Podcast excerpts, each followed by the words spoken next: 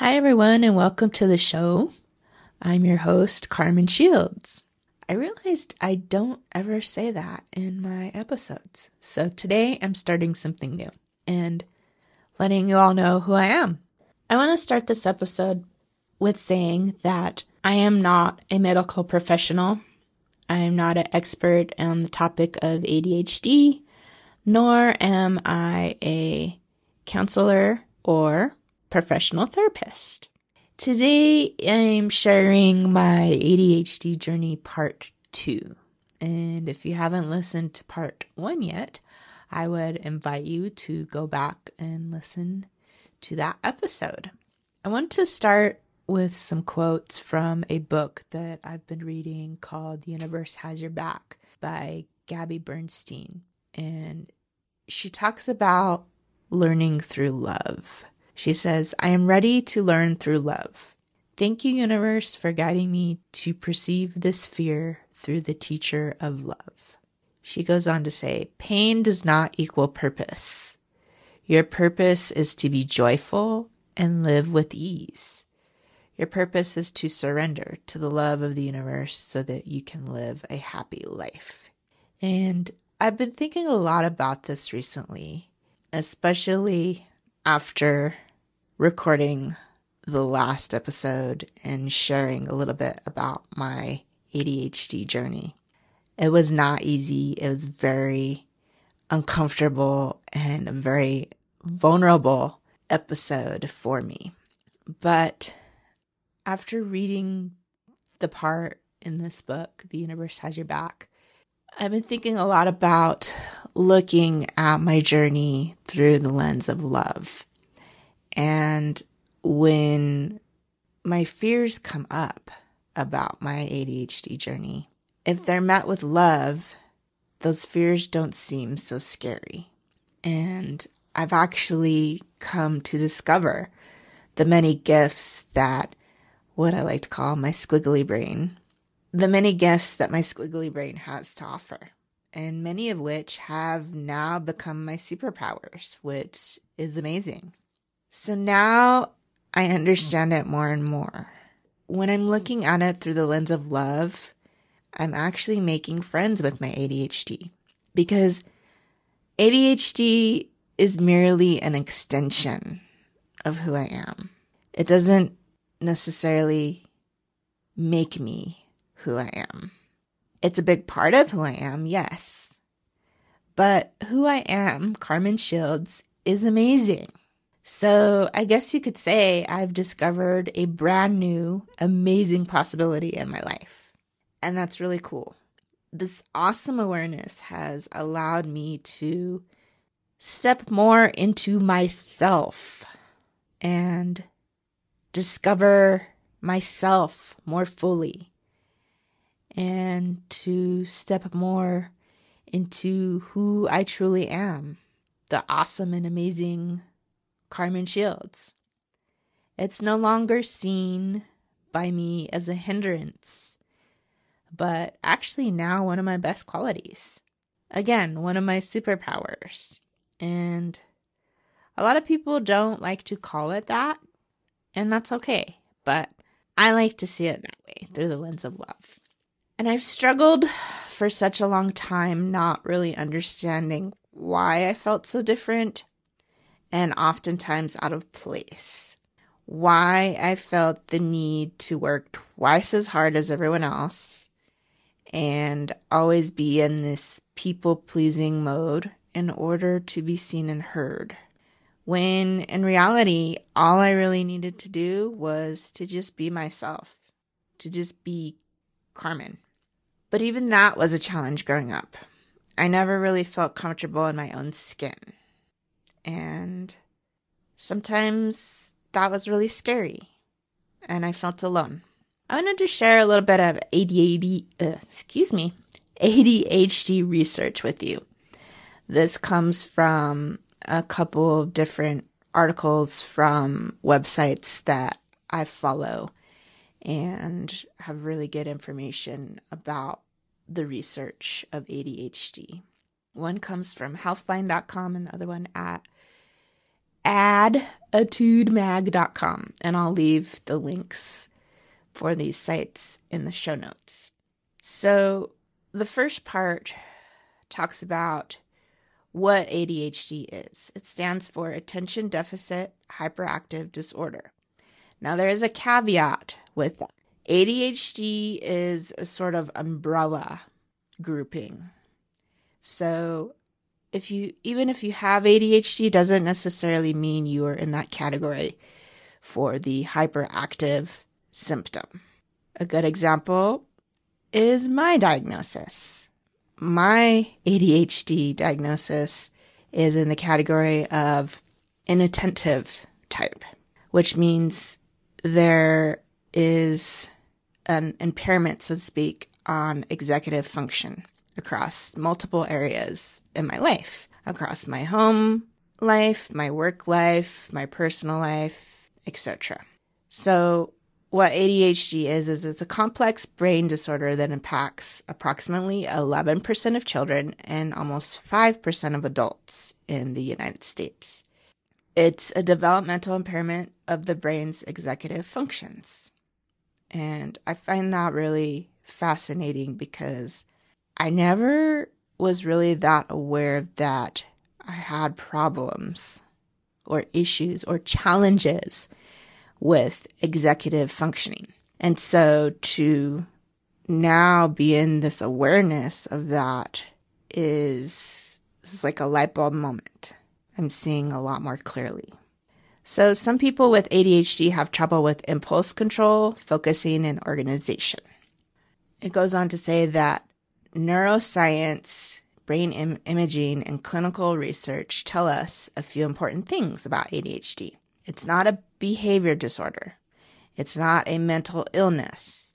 It's not a specific learning disability. I'm going to say that again. ADHD is not a specific learning disability. And I feel like society has put it in that category. And so it becomes a little bit more misunderstood and a lot more underdiagnosed in girls growing up. So ADHD is instead a developmental impairment of the brain's self management system. And ADHD in women go underdiagnosed or never is diagnosed beginning in the roots of childhood because the symptoms or the signs of ADHD in young girls as I mentioned before, it's not the hyperactive symptom. And it's also masked in a way or hidden. So women are also more likely to experience changes in symptoms because of fluctuating hormones, developing anxiety disorders, and depression because of ADHD, they may have lower self esteem and higher conflict in relationships because of ADHD. And so, the more and more we begin to understand ADHD, especially in women, I feel like more people are beginning to feel comfortable with sharing their stories. Let's take a quick break and check out a clip from the Chingonas Only Club podcast. Hey there, my name is Meli Ramirez, and I'm the host of Chingona's Only Club, a podcast for women of all backgrounds where we discuss our struggles with gender norms, societal roles, and social issues. If you want to learn more and connect with strong and equally resilient women, I invite you to listen in every Tuesday on iTunes, Spotify, or Google Podcasts. Let's empower one another through our powerful storytelling. Adios. So for me as a young child, school was anything but enjoyable.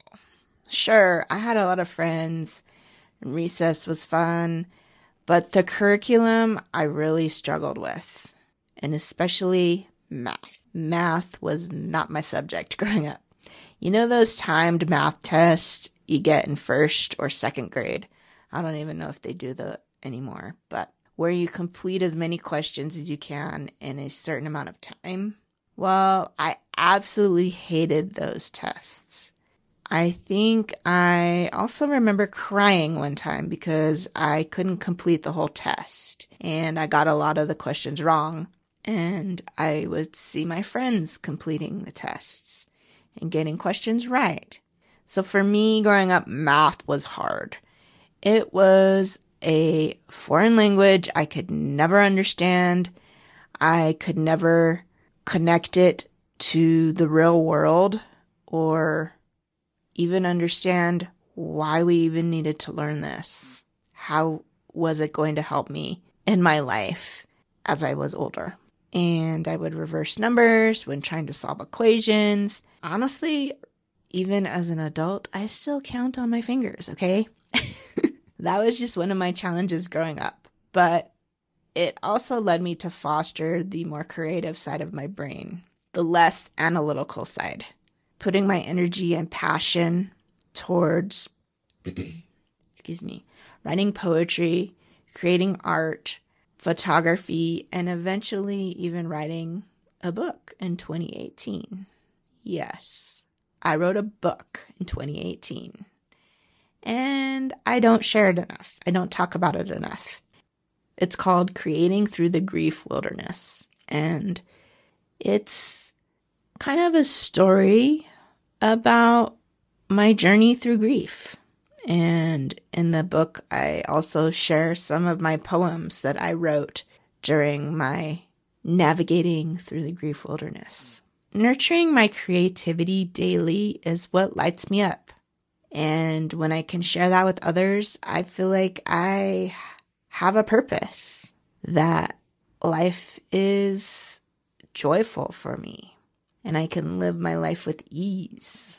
So the more and more I begin to see my ADHD journey through the lens of love, the more I'm truly stepping into myself, the more I'm connecting with my higher self. All this time I've been swimming against the current. And now at this phase of my life, I'm calmly paddling down in a calm current, or calmer current, as you can say, with a newfound strength and confidence. I'm sharing my st- story with others. I'm sharing my experiences with the hope that even one thing I might share could eventually help others on their journey, could help create a space of safety to begin sharing their story. And trust me, it's not something that happened overnight. It took me quite a while to get to this point in sharing my story because it takes time to shift your brain, your squiggly brain, over from being in a space of constantly people pleasing and wondering what's wrong with you. Why can't you do things as well as other people? Why do you have to work twice as hard? It takes time to go from that way of thinking and shift to a whole nother way of thinking that's actually more of a contribution to your life, more of a contribution to living your life in a more joyful way. So that's really all I wanted to share with you in this part two of sharing my ADHD journey. I hope at least one thing I shared today was helpful for those of you listening. And I think I'm going to continue sharing my journey along the way and what amazing possibilities I'm discovering along the journey because that's what this podcast is all about. What amazing possibilities are you discovering in your life today? And what amazing possibilities have you not considered in your life today? And that's all I have for you today. That's what I'm going to leave you with. And until the next episode, I hope you have an amazing rest of your week. Bye.